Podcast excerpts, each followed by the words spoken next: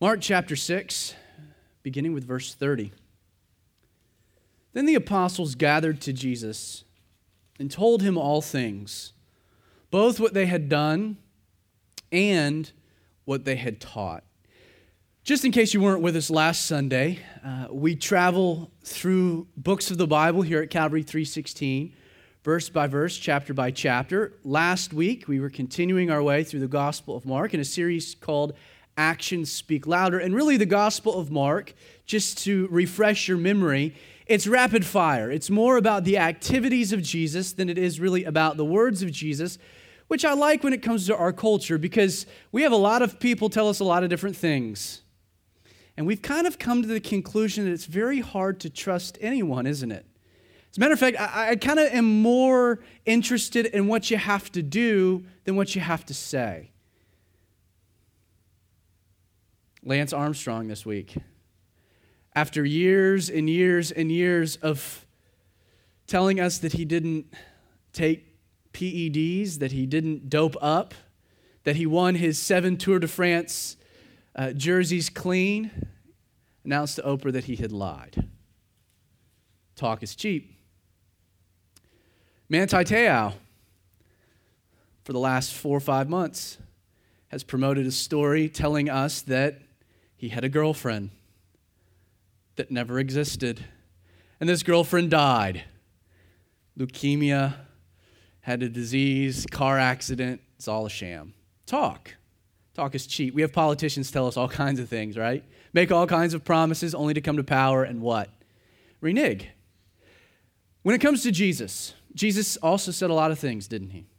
Made a lot of promises, but there's the thing about Jesus and why I love the Gospel of Mark is that Jesus backed it up with action, with deeds. So it's not just hearing what Jesus has to say, but it's watching him.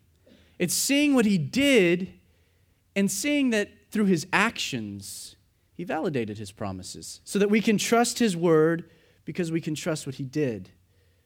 Now, Jesus, as we've been traveling through Mark 6, He's entered the last period of his ministry, the third period, known as a period of opposition.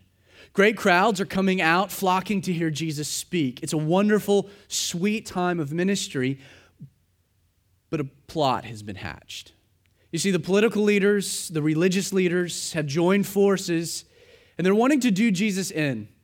The only thing keeping them from this particular task is Jesus' popularity over Jesus' last year of ministry, his popularity amongst the crowd, amongst the mob, amongst the multitude would begin to dissipate, beginning there in Nazareth, the first six verses of chapter 6, but continuing really up into Jesus is standing there in front of the mob alongside of Pontius Pilate and the same group of people that a week earlier were chanting, Hosanna, Hosanna, the King, will be crying out for Jesus to be crucified. The plot demanded the public opinion of Jesus be swayed. Now, knowing and sensing that his time was near, the rabbi, the teacher, he's got these 12 men that are not just disciples, but he's going to hand over the keys of the kingdom, so to speak, to these 12 men. And they've sat at his feet, they've learned through instruction, but it's time for the classroom to morph, well, kind of into the the mechanic shop. It's time for them to take some of the things that Jesus has been speaking to them and teaching them, and now it's time for them to apply these things in practical ministry experiences.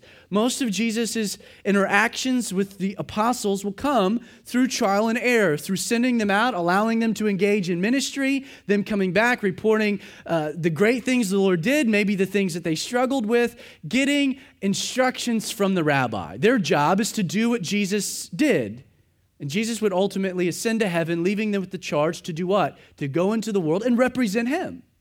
So we see in the second part of chapter 6 that Jesus sent out the, the apostles, sent them out with power, kingly power, to represent him and to engage in ministry, to preach a message of repentance.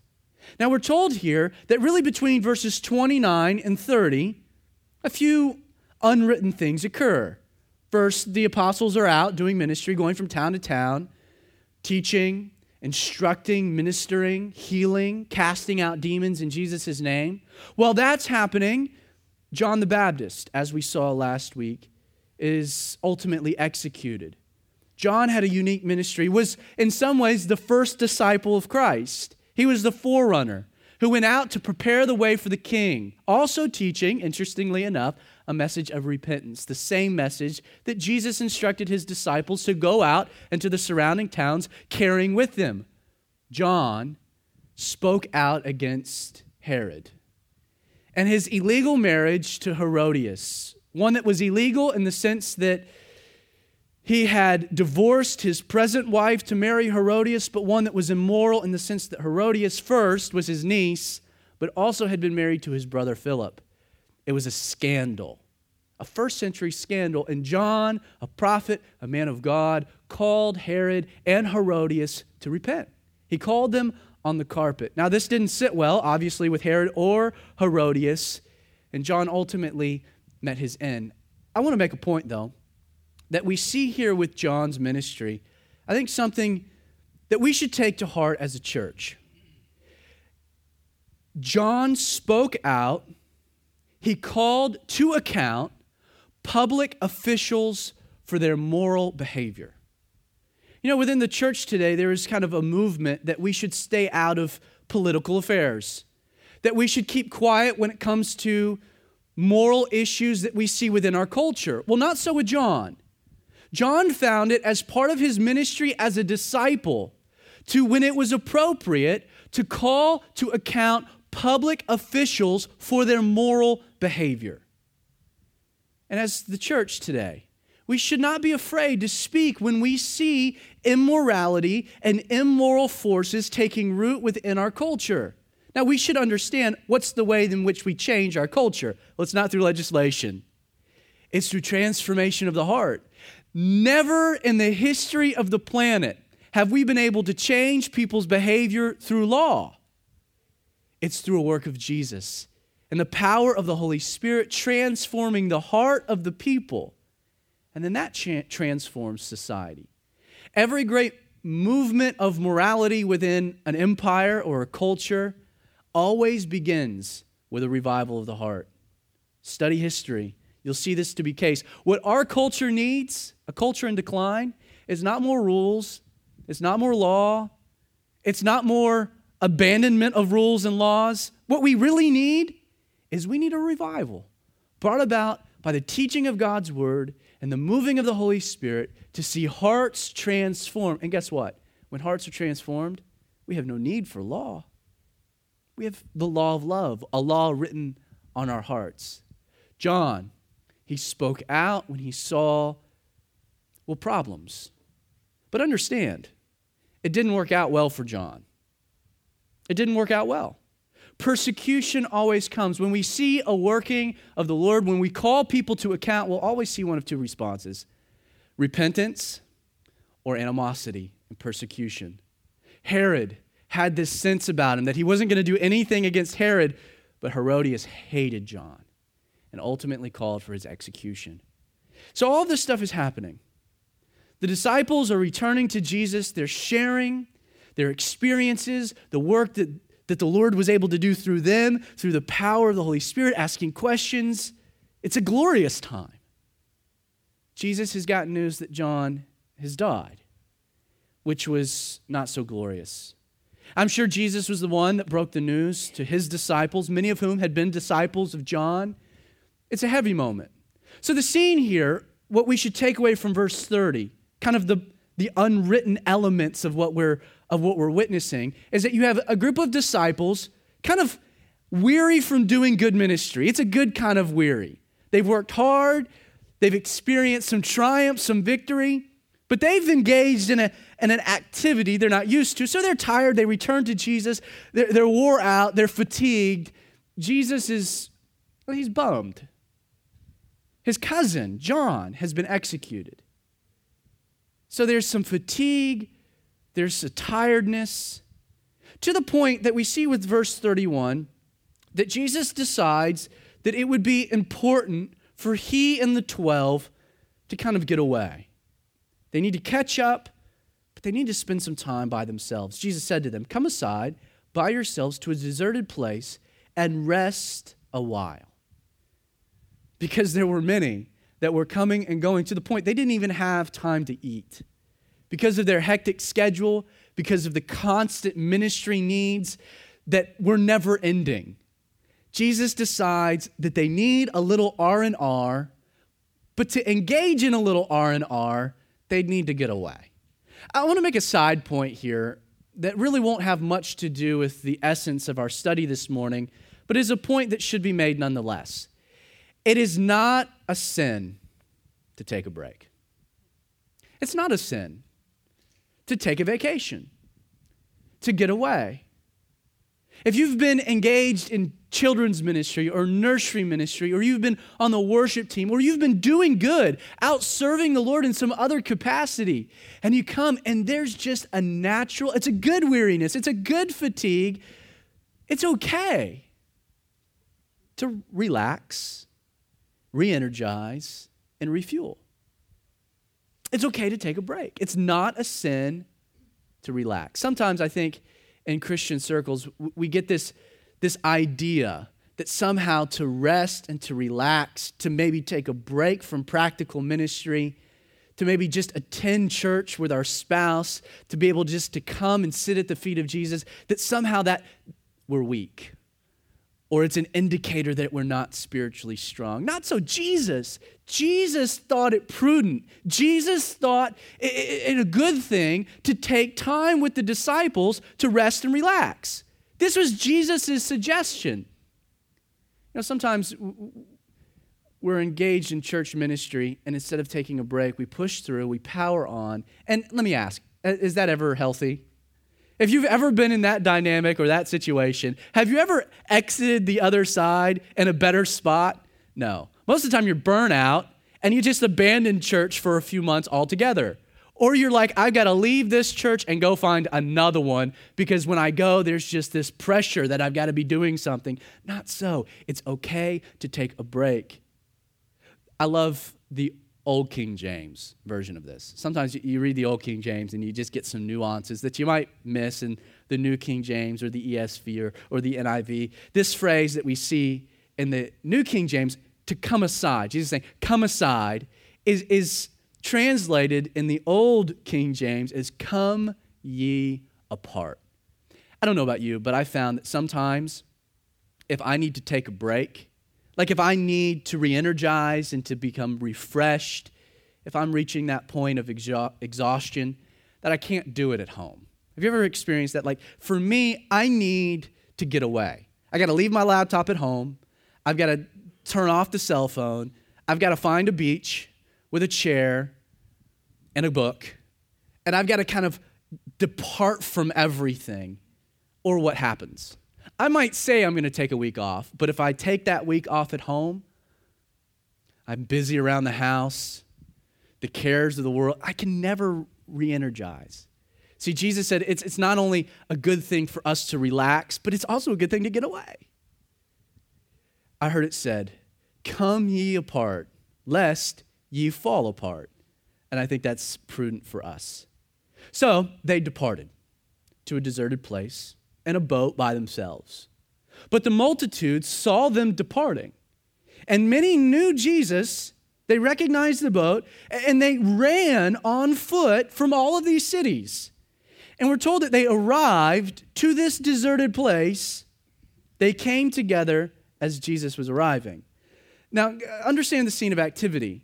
Jesus, the disciples, they reach the conclusion, we got to go. We got to get some R and R. We've got to get to a deserted place. We got to get away from everyone. There's, it's impossible for us to relax here in Capernaum. Let's get in the boat. Let's go. And as they're making their way across the Sea of Galilee, the multitudes, the people from the surrounding cities are looking out and they see the boat. They know it's Jesus. They know it's the disciples. They're thinking, where is he going? Let's find out. And so the scene here is that people are flocking from the cities out to this deserted place. They arrive before Jesus and the disciples arrive. Now, this is not unrealistic. In addition to the Sea of Galilee, as we've mentioned before, not being very big, 14 miles in length, seven miles wide, very easy to see across the Sea of Galilee, but it was positioned 600 feet below sea level and it's surrounded by mountains. So it's very easy to just kind of climb up the hill and see what's happening out on the Sea of Galilee. It's very easy to track a boat as it leaves from one place and makes its way across to the other destination. So people are able to see, they identify the boat, they flock out. We're told that they arrived before them. Once again, the Old King James tells us that they outwent him. The idea is that the people outran the boat. So, as Jesus and the disciples are about to dock, they look up, hoping to see a deserted place, and there's a multitude. The people have arrived before them and they've come together. Now, I can see some of the frustration of the disciples, right? They've just been ministering for the Lord. Jesus has just okayed a little vacation. They get to the other side, and there's people there. Like, this is the very thing that they left. This is why they were getting away. And inevitably, when there's people, there'll be ministry, there won't be vacation. They're bummed out. It's like I could see, you know, Peter jumping out of the boat with his rubber duckies on each arm. He's got his, his beach chair, he's got the little cooler, and he's like, son of a gun, there's people. Now, though the disciples are inevitably frustrated, and you can sense this, you can understand it, nothing happens by accident when it comes to Jesus, right? We know that. So Jesus has okayed a little rest and relaxation, but Jesus knows that when they get to the other side, instead of rest and relaxation, they're going to see continued ministry. Now, this is not by accident. Jesus here is going to use the opportunity to further the, the, disciples' training. They're in a period of ministry training. We're going to see this continued. I love Proverbs 16, verse 9. You might want to jot it down. We can make our plans, but the Lord determines our steps. Sometimes you just got to go with the flow and trust that the Lord's in control. Verse 34 in Jesus, when he came out, presumably of the boat. So Jesus comes out of the boat. He sees this multitude on the shore awaiting his arrival, and we're told that he was moved with compassion for them because they were like sheep not having a shepherd. So he began to teach them many things. Jesus was moved with compassion. This phrase, was moved with compassion, is actually just one Greek word, meaning to be moved in one's bowels. That's kind of an interesting word, right? To be moved in one's bowels. It's kind of the same experience when you've gotten up, gotten out of the shower, you've gotten that warm up cup of coffee. You know what I mean? Because you're finishing that warm up cup of coffee, and what begins to happen? I was moved with compassion. I feel it within my bowels. That's what it literally means to be stirred. Now, the reason that we find this Greek phrase indicating this particular emotional experience is that it was within the cultural mind that what sat within the bowels of a person was love and pity. You know, we use phrases like, my heart went out for someone, right? And we're referencing, you know, a physical ache in the sense of like my heart, I was grieved, I felt it, my heart. Now, does the heart actually trigger any? No. But to be moved in one's bowels, they thought that the bowels was the seat of love and pity. And so Jesus, being moved in his bowels, he's being moved with compassion, he's being moved with love. I, I love this definition of compassion. Compassion is experiencing someone else's pain in your heart. And ultimately, the only way that you can be moved with compassion is for you to have experienced hurt, right? The only way that you can identify with someone else's pain is for you to have experienced the same kind of pain. Often, we experience situations in our lives, tough situations, tough experiences, so that when we see someone else going through them, we can have a genuine compassion, not an artificial, intellectual, like, yes, I know what you're going through, but I don't know, right? Sometimes the, the best men that can mentor a young man whose parents are going through a divorce is a man who's himself maybe been the child of a divorce. Why? Because he knows, he experiences it. Someone that's been cheated on. When they see a friend that experiences something very similar, they're enabled to be able to, to be moved in a very real and genuine way. Hey, your experiences. Do you know that the Lord wants to use those for good? Not just for those sores to fester, but for the Lord to heal them and then enable you to minister to others who have gone through the same thing. Embrace painful experience, but then look for other people enduring those things and experiencing those things because you've been equipped by God to be a comforter. So, Jesus, he looks out and he's moved with compassion. He sees the multitude. And, really, you have to ask yourself, what was it that moved Jesus with compassion? And it could have been a lot of things, really. And a hypothetical, Jesus could have exited the boat, he could have looked out at this multitude, and he could have been moved because of the political persecution that this mob was presently experiencing. Don't forget that the Jews, that the Jews were a subjugated people. They had been conquered. They were under uh, the boot of Roman domination. They didn't have a say in the political system. They, they felt as though that their wishes weren't heard. Political opposition, political persecution. Jesus could have looked out and seen a group of people that were afflicted. He could have also been moved by the social injustice of the multitude that day. Because this multitude, this crowd, they were practically experiencing some atrocities. They were experiencing racial prejudice because they were Jews, hated by not only their neighboring countries, but, but hated by the Roman occupation. Jesus could have looked out and seen the women in the crowd, and he could have been moved because of the lack of women's rights their lack of freedom, that it was not uncommon for women to be bought and sold to be property. Jesus could have looked out and seen the children and seeing the lack of health care, the child labor abuses. Jesus could have looked out and seen real moral issues, sex trafficking, prostitution, real issues of the day. And he could have been moved with compassion for these people. Jesus could have looked out and been moved by the economic inequality. The fact that in that society, the rich got richer and the poor got poorer. Low wages, class warfare, high unemployment, taxation, all of these things Jesus could have been moved by. But we're told that these things didn't move Jesus. We're told that Jesus looked out into the multitude and he was moved by their greatest need. We're told that they were like sheep not having a shepherd. It could have been political persecution or social injustice or economic inequality that stirred Jesus, but what stirred him was their greatest need that they were lost.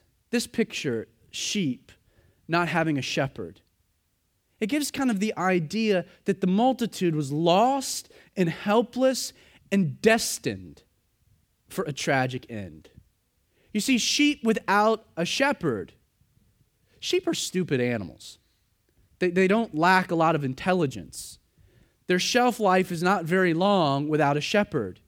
They've been known to just run over hills or run off of cliffs or run right into the trap of, of wolves. That they, they lack protection, they lack security. A sheep without a shepherd is someone lost wandering aimlessly without direction, without guidance, without protection, without purpose, destined for a tragic end. And this is what Jesus saw when he looked out among the multitudes. The deepest need of man is not that his economic situation becomes more equal or socially things work out better or politically things become peaceful. I mean, the greatest need of man is his longing for truth. That we are sheep without a shepherd. You know, if we want to solve the greatest issues of our day, it's not to say that we can't have platforms and initiatives and programs that aim at other worthwhile causes. They're all noble. But if we really want to make a difference, the church should emphasize first and foremost the preaching of the gospel that Jesus came to save men from sin and death. We're told that Jesus looked out on the multitudes and he, and he was moved with compassion. Compassion on what? Compassion that they were like sheep without a shepherd. And what was Jesus' solution? What was Jesus' remedy for the problem, the greatest problem, the pressing problem? We're told that he taught them many things. Jesus' compassion moved him to action, but it moved him not to a cause it moved him to the truth. That Jesus communicated the truth. So, what if our main emphasis as a, as a church is eradicating the AIDS epidemic in Africa only to see people die of natural good old age and go to hell? Why should the church focus so much of its energy on feeding the poor food only to see them with a full belly die and go to hell. It's not to say that we can't have causes and initiatives, but we should always identify the main problem, and that's that people are lost in need of a Savior, and then give them a meal or give them some medicine in the name of Jesus. So when the day was now far spent, Jesus teaching, communicating, we're told that his disciples came to him and said, Jesus, this is a deserted place. The hour is late. Send them away that they may go into the surrounding country to the villages and buy themselves bread. For they have nothing to eat. But he answered and said to them, You give them something to eat. Now, the problem the problem is obvious. They've spent the day in a deserted place teaching the people, engaged in ministry. It's been a sweet day, sweet afternoon. The people are now hungry. It's dinner time. And there's no local Mickey D's. Willie hasn't pulled up his pickup truck with his slow smoker out there. The people don't have that to be able to eat. So the disciples are like, it's deserted. There's a great distance. People are hungry. They might have planned for lunch, but they didn't plan for dinner. It's been kind of a long service, Jesus. We weren't planning on a dual potluck today. So send them home. They can eat. That's their solution. The problem, it's dinner time, they're hungry. The disciples' solution, it's time to kind of wrap this up, send them away, not to mention maybe some selfish motivation of, and then maybe at least we can have the evening to ourselves. But Jesus' solution to the, the problem, Jesus' plan, what was it? He turned to him and he's like, give them something to eat if they're hungry. Instead of sending them away, why don't you just feed them? That was Jesus' solution. Which leads us to our first observation this morning. Because we're going to talk about works of faith. Works of faith always begin with improbable commands. Jesus, this is a teaching situation, right? Jesus, there's a point behind the entire day's affair. He's going to teach them about faith. He's going to teach them about a work of faith, and it begins with giving them an improbable command to a very real problem. It's dinner. People are hungry. We say, send them away. Jesus tells them what? Will you feed them? Feed them. Now, not to get ahead of ourselves, but there's probably, we're told at the, at the end of this section, that there were 5,000 people present, 5,000 men which indicates that if you add women and children, the number could have easily been somewhere between 15 and 20,000. This is a mob. So Jesus telling the 12, feed them with not a lot of time. The logistics are a nightmare, right?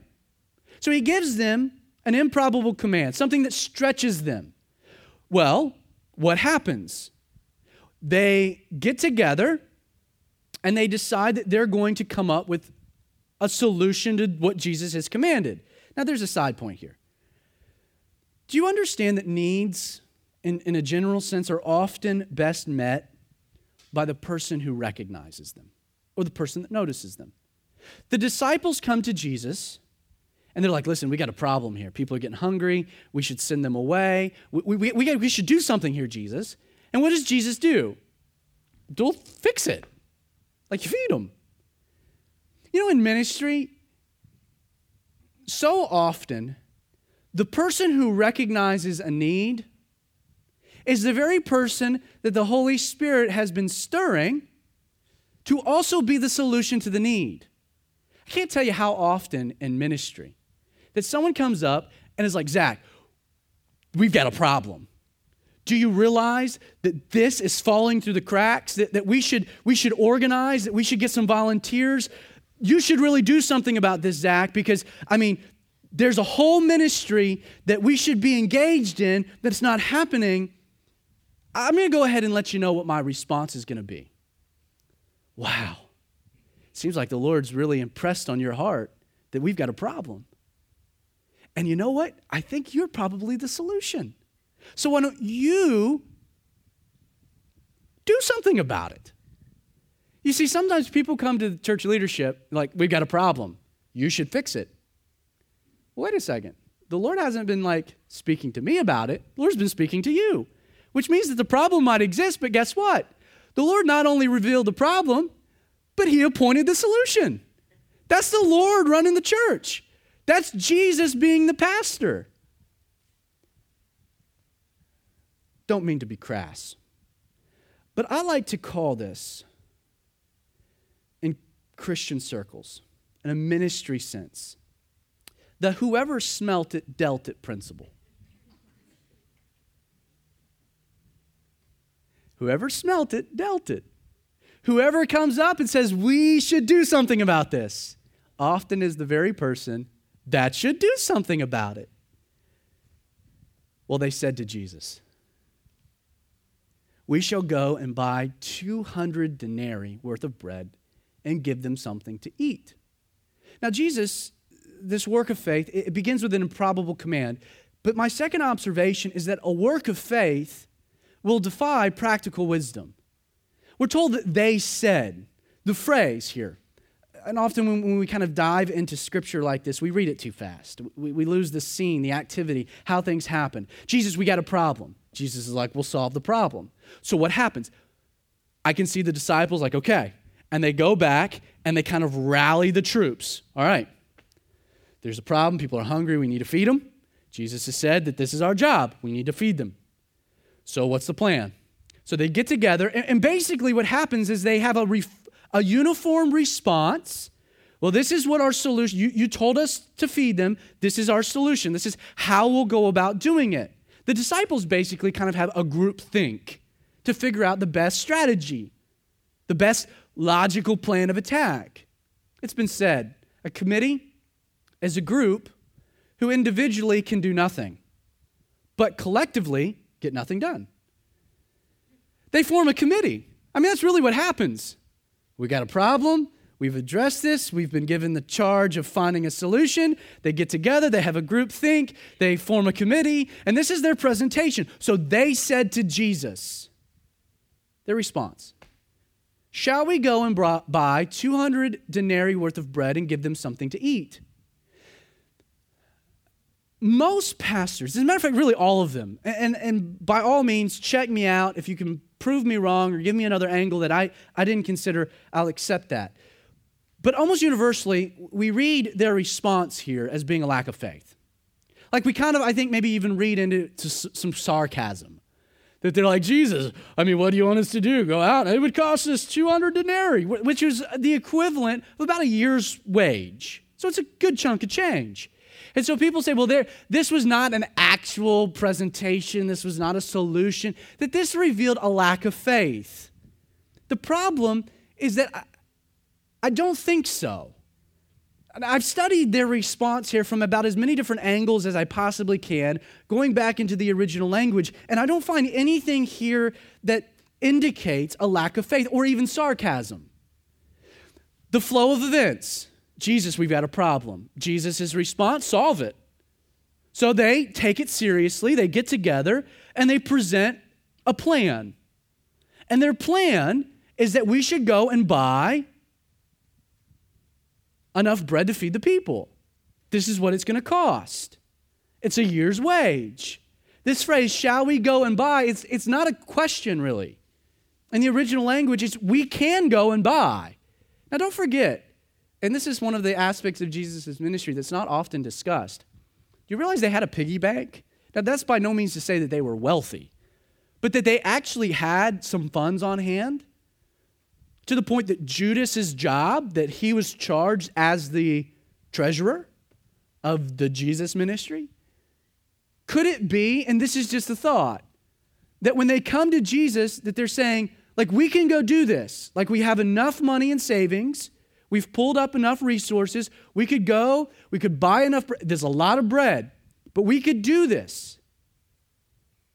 You see, to me, it's not a lack of faith that's being demonstrated here. I don't think that they had a lack of faith. I think their problem, and I think what their response here reveals, is that they were looking at a human problem only through human perspective. I, th- I, think their problem is that they were looking at a practical need only with practical solutions. They were looking at a human need only through the lens of human resources. Now, now think about it for a moment. These guys had just returned, right? From practical ministry experience that Jesus had sent them out on. And Jesus had given them what? One basic command, right? His one command to these guys was to go out and to take nothing for the journey. And what was Jesus teaching them? I want you to rely on your heavenly Father to provide your physical needs. Rely on a spiritual solution to a physical problem. Basically, look outside of the box of human wisdom. Why? Well, because we're not making a kingdom on earth that moth and rust can, can destroy. We're, we're storing up treasure in heaven. We're investing into a kingdom of heaven, a spiritual kingdom, not a physical kingdom. The church's job, contrary to very popular opinion, is not to build a physical kingdom on earth. Nowhere in Scripture are you going to find that mandated to the church. Yes, maybe to the Jews, but not to the church. Jesus came talking about a spiritual kingdom. Our job is not to redeem a city. First, we can't redeem anything. That's Jesus' job. Secondly, the city's going to be destroyed. Our purpose is to invest into a spiritual. Jesus is teaching them that they are a part of something that transcends rational or at least human wisdom. Saying, guys, you're just looking at the, you're just forming a, a solution to a problem only using your own wisdom. You know, it grieves me. There was an interview, it was kind of a town hall dynamic where you had uh, two pastors, two very popular pastors. You had Andy Stanley and you had Greg Laurie. Now, I think most of us are probably familiar with Andy Stanley being here in the South, but Greg Laurie pastors a church called Harvest. It's part of the Calvary Chapel movement. It's a growing, vibrant, big church in Riverside, California. They do harvest crusades. It's a wonderful ministry. And the question posed to the panel was how, as a church, do you go about making decisions? And Greg was like, Well, you know, we look at the X's and O's, you know, we, we look at the bank account, we see if we have enough money. I mean, I mean, we definitely are prudent in the sense of being responsible with the minds that God has given us and looking at the cost and, and the benefit and, and, and maybe some of the downsides. We look at it from a very rational perspective, but when it's all said and done, we take a step back and we pray. Because, Lord, if, if this is where you're leading us, if this is where you're guiding us, we don't want the mistake of limiting your work through human wisdom because works of faith defy human wisdom in so many instances. So Greg was like, we, we lean on the Holy Spirit. Well, Andy Stanley, he said, that's great for Greg, but we're running a business. And we don't pray about those kind of decisions. We solely look at them from an X's and O's, from a balance ledger on the end result.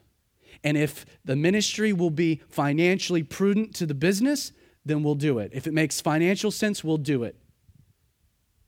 It's corporate Christianity.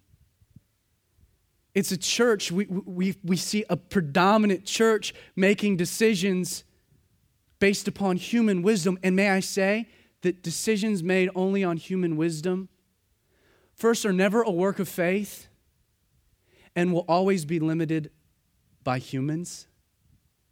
See, at Calvary 316, I, yes, we're going to imply and apply intelligence and, and, and some rational examination to decisions that we make. I mean, we're, we're going to be prudent.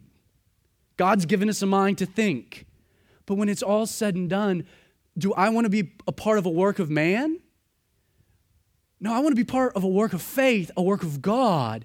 And those kind of works d- require me to not just look at it from the lens of humanity, but to seek the Lord. Shall we place God in a box? And I think that's the problem here. I think this is the ultimate lesson that Jesus is trying to communicate to these disciples. I sent you out with nothing, telling you to take nothing, to solely rely on me to provide. And guess what, guys? You went out, and what happened? I proved faithful, right? And here we are. I give you another job, and you come back with only human wisdom.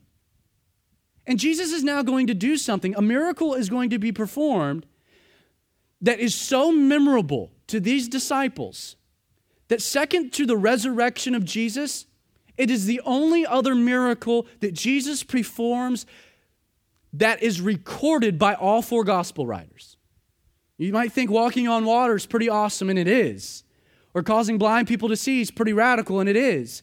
But the one miracle that's always stuck in the minds of these men was what's about to happen. Because we're told. But Jesus said to them, How many loaves do you have? you can see the disciples kind of looking around. They don't really have an idea so Jesus says, Go and see. And we're told that when they found, specifically in John's account, we're told that Andrew found a young boy who had five loaves and two fish. They said five and two fish. Now, here's my third observation works of faith utilize limited resources. Did they have much? No. Matter of fact, they basically had enough food that's a good lunch for a young boy. So the, here they are, and they're like, okay, God's going to do something here. He wants to work in a way that defies human reason, but he also wants to do something because we're a part of a spiritual kingdom and not necessarily a physical one that also utilizes limited resources, but utilizes them in such a way that the end result can never be attributed to those resources. You understand what I'm saying? Like the truth is about North Point it is a vibrant, growing, huge ministry that has solely been devised by man. See, I want to see God do very similar kind of work here with Calvary 316.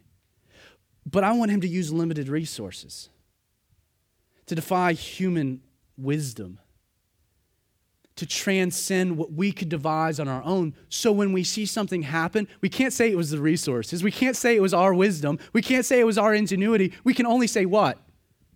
Wow, God did something radical. Well, we're told that He commanded them to have them sit down into groups on the green grass. So they sat down in ranks, literally rows, in hundreds and in fifties. A lot of people Jesus is saying, organize them. So they do. They go and they organize them 50 and 100s. There's aisles.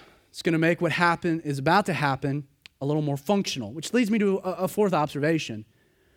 that works of faith do require preparedness. They use limited resources, but they require preparedness. Let me ask if you really believe that God will bless, if God gives you a vision, gives you a ministry, and you're going to take a step of faith and you believe that God is going to honor that step of faith, are you prepared to receive his blessing? Have you made plans? Have you put together things in place for the increase? About two years ago, one of the first things I did when I became the campus pastor here at Calvary 316 was I built the nursing mother's room. You know how many babies we had at Calvary 316 when I built the nursing mother's room? A big squadouche. We didn't have any babies. But you know what? I felt like the Lord wanted us in this area to reach young families and young mothers with babies. That that was the future of Calvary 316.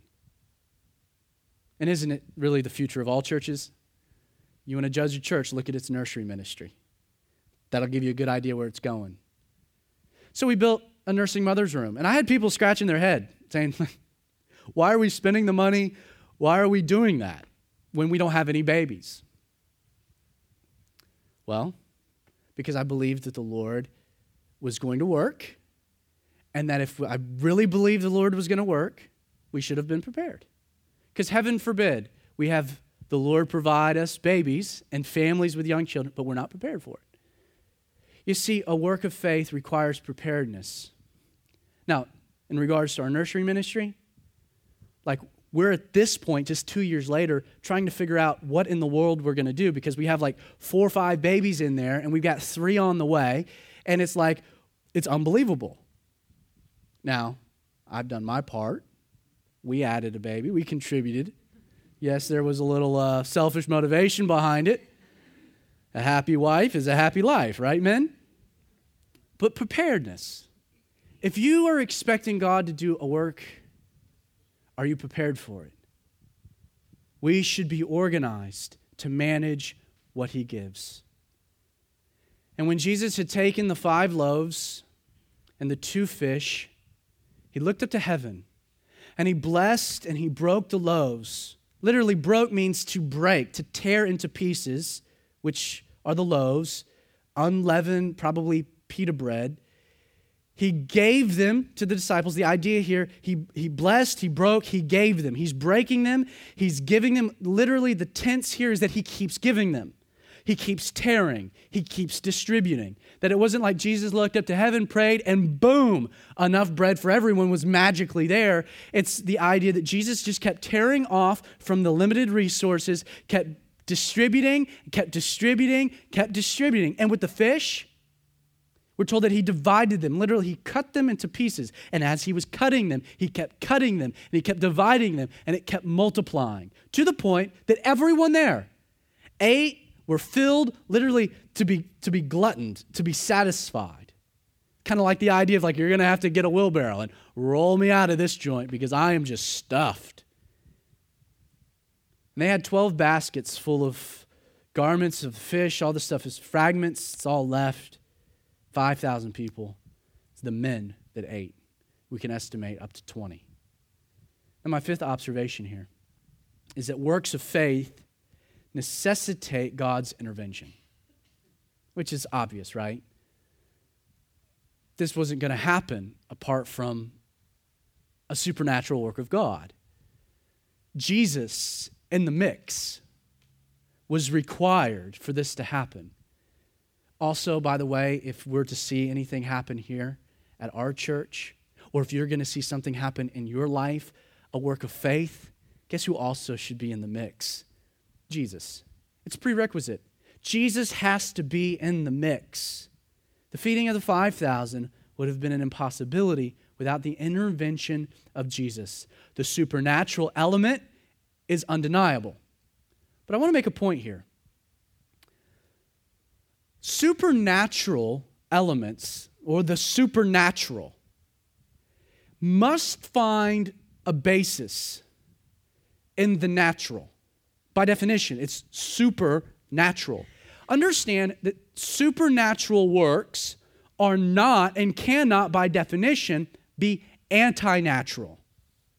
Now, though we would define this event as a supernatural work of God, and though this event defied human wisdom, understand that we can't shy away from the logical question how did this happen? Have you ever thought about it? Like, really? Like, you're wanting me to believe this happened? Like this? I mean, Zach, okay, you're telling me a work of faith has to defy human wisdom, but what about reason? What about logic? What about natural stuff?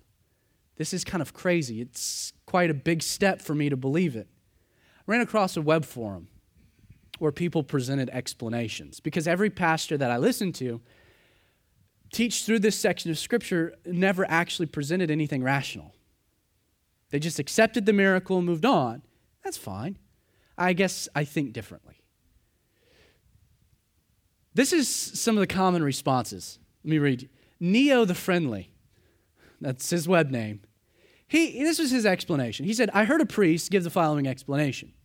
He said it was a miracle, but went on to say that disciples only have a few loaves of bread and had only a couple fish for food, but Jesus told them to go around and share the little that they had. And the crowd uh, that had gathered, they actually had brought their own food for each of the families, but they didn't want to show it for fear of, of having to share what they brought. And so when they saw the disciples giving, you know, barely enough that they had for themselves, they were moved.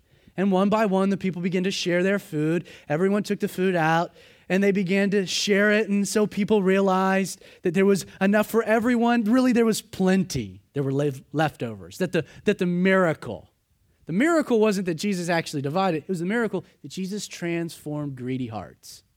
That was the miracle. Buzz 1954, he said simply, Jesus is God. That's all he said. Guess who's going to hell? Question mark. He said this. Jesus managed to persuade everyone to pool their food and share, which was the standard in the early church, and people lived communally. The story took on mythical proportions as it was retold and is as it is today. Nymphadel said, I think it's fairly obvious that the story is an exaggerated tale of Jesus sharing his fish booty, as if 5,000 people would forget to pack a lunch. If people in the old days were that stupid, we wouldn't be here talking about it. One LMO says it was a miracle. There is no explanation of how it was done. As the Son of God, he can do what he, what he chooses to do. Looney said this really small portions. That was his explanation. Now, I could continue on, but really, most of the the explanations of how the miracle of the 5,000 took place fall in one of two categories. One, it's either birthed into the abandonment of the literal interpretation of the passage, or it falls into the second category of idiotic Christians who fall back on the Jesus is God argument. It's like little kids in church. Well, what did you learn today? The Bible told me so. Like, no, you never allow that to pass. Like, no, like what was communicated? These are really the only two responses. Now, I'm running out of time. I want to give you a logical, rational explanation. It's just a theory of how this could possibly have happened. What do we know? How did, how did it take place? What does the passage tell us? If you view the story as a literal event, like I do, you believe that Jesus took five loaves and he began to break them into pieces. As he was breaking them into pieces, the bread regenerated on a cellular and molecular level, instantly reproducing more of itself. He was tearing it off. As he's tearing it off, it's regenerating. He keeps going. The same thing happened as Jesus is cutting the two pieces of fish. Now, understand, and this is why this is important. Though God can do what he wants, you should understand that in regards to the realm of logic and rationalism, God can't defy logic. Why? Because he himself is logic.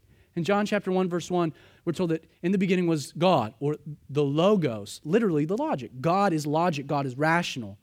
Supernatural has to be based, and natural can't be anti natural. Supernatural works of God can be supernatural, can defy wisdom, but can't contradict rationalism and logic. So, let me give you a rational explanation. Those supernatural, I believe that the miracle is rational for three reasons. First, every scientific eh, persuasion will agree that at some point in the history of the universe, what happened? Matter spontaneously was produced from energy. Like we've seen, every scientist will believe that at some point in the universe, matter was produced from energy, spontaneously, out of the blue, out of nowhere. If you believe in the Big Bang, that's literally what you, what you say that it was energy that cooled, it combusted, boom, you had matter. Very elementary explanation. Or you have intelligent design, which believes that God spoke, boom, matter came into being. So, first, we can already, every scientist will agree that at some point we've actually seen in the past matter come out of nothing, whether it's energy, which is not matter, or just God speaking. Two, there is a concept of cellular and molecular regeneration in the sense that, that we know within certain species of animals that cells duplicate, right, on a cellular level. That one cell becomes two cells right? Independent. It just happens. Cellular regeneration, that cells regenerate themselves. We also know that things can grow back through molecular regeneration. If you take a gecko, you cut off its tail, give it time, what happens? The tail grows back. If you cut off a starfish limb, guess what happens? It grows back. We've seen in the physical world that through cellular and molecular regeneration, things can replicate itself based upon the genetic code that already existed. Which is interesting, right? If Jesus took the fish, and started cutting the fish, and had the bread, that defies logic and what we see in the physical world. But if Jesus took bread, tore bread, and bread continued to produce itself, duh, it's supernatural. You're not doing that. I'm not doing that. It doesn't defy logic because we see certain things. Cloning, an entirely different topic. But if the DNA is present, you can replicate it. Jesus is cutting fish. As he's cutting fish, molecular regeneration is happening and it's continuing to come back. Once again, I'm not trying to provide you a concrete explanation other than the fact that I want to provide you an explanation that sounds reasonable so you can say, I believe in the feeding of the 5,000 and not be, who's going to hell guy and provide a dumb answer or Looney Tune that says it was really small portion. Throw around a little science and sound smart. The sixth observation works of faith warrant and reward human involvement. Jesus did the work, right? But who did he use? He used the disciples. They were part of it, they were the ones distributing it, they were prepared. And they went out and they were included in the task and they received some of the reward. There were 12 baskets left over. What do you think Jesus is communicating? That they had a lack of faith? Or that maybe they should expand their thought process of what a work of faith really looks like? We also see, it's my final observation, that faith in God is essential for a work of God. Deuteronomy chapter 8. The Jews were commanded to pray at the conclusion of a meal. They were instructed that they were to thank God for the meal that they had just ate. These prayers were known as the Birkat HaMazon. I'm not a Jew, so I hope I got that right. Literally, it's the blessing of the food. It's what these prayers are called. These blessings, they're to pray for the blessing that God provided the food, that God provided the land for the food, that God provided Jerusalem, that God would provide a Messiah, that God would uh, was always good and would continue to be good. It's the the the Birkat Hamazon, the prayer at the end of the meal. Jews prayed at the end of the meal. But we're told here, Mark tells us that Jesus blessed the food before they ate. Now, once again, you might have just read that a thousand times and never understood the significance. But if you're a Jew in the crowd and you're seeing this happen, understand what's taking place here has never happened in Scripture. I looked and looked and looked and looked, could not find one example of praying before the meal. Couldn't find it. Jesus is standing there and he looks to heaven and he prays for the meal they're, they're about to eat. What's happening is radical and it's completely revolutionary because it's the first time, first recorded time anyone's ever prayed before the meal in Scripture. And what is happening and why is this significant? Jesus was making a contrast between himself and Judaism. The Jews would eat at the end of the meal. Why? Because it was to thank God for past faithfulness. Do you realize that a works based religion always focuses itself on what God has done? It's always works based, it's performance based, not only for me, but also for God. I'm going to thank you, God, that I ate this meal, that you provided it for me, that you've done all this great stuff in the past. But Jesus, before the work, he raises his hands and he prays and he thanks. You see, Jesus prayed before the meal. Why? To thank God for what God was about to do, not what he had done. It was a future faithfulness that Jesus was thanking God for. Because you see, a faith based religion focuses on what God is going to do, not what God has done. Now, yes, what God has done should encourage us that God can do something great. But understand, faith in God is an essential work of God, and Jesus demonstrated this. He thanked God for what God was going to do, the blessing God was going to bring before it happened. You didn't think you were going to get an explanation for why in Christian circles we pray before the meal versus Judaism that prays afterwards. Now, our challenge, we're going to wrap it up here. Do we, both individually and collectively, want to be a part of a work of faith? That's the question you should ask yourself this morning. Do you individually want to be a part of a work of faith at home? through some practical ministry, at work. You fill in the blank. Do you want to be a part of a work of faith here collectively as a church, as a family? If you do, if the answer is yes, don't forget works of faith begin with improbable commands. Works of faith defy practical wisdom. Works of faith utilize limited resources. Works of faith require preparedness. They necessitate God, His intervention. They warrant and reward human involvement. But when it's all said and done, faith in God is essential for a work of God. So, Father,